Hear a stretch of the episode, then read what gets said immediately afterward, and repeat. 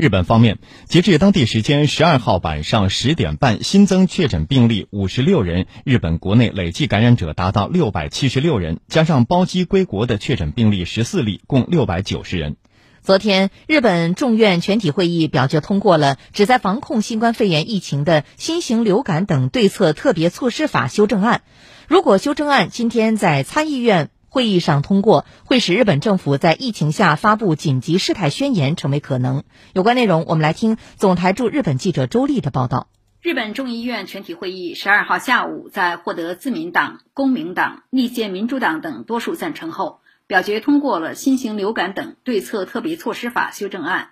之后，该修正案将于十三号提交参议院全体会议表决，通过后将正式生效。修正案在二零一三年施行的特别措施法适用对象基础上，新增了关于新冠病毒感染症的内容。日本政府设想适用期限为一年。根据该法律的规定，一旦发布紧急事态宣言，都道府县知事将可以要求或指示民众避免外出，限制使用人群聚集的娱乐设施，还可以要求相关业者将医药产品和食品等出售给政府。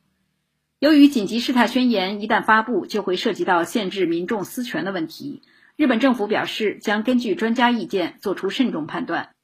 因此，尽管世界卫生组织总干事谭德赛宣布，新冠肺炎疫情已具有全球大流行的特征，日本内阁官方长官菅义伟在十二号的记者会上仍然表示，现在还不是需要立刻发布紧急事态宣言的状况。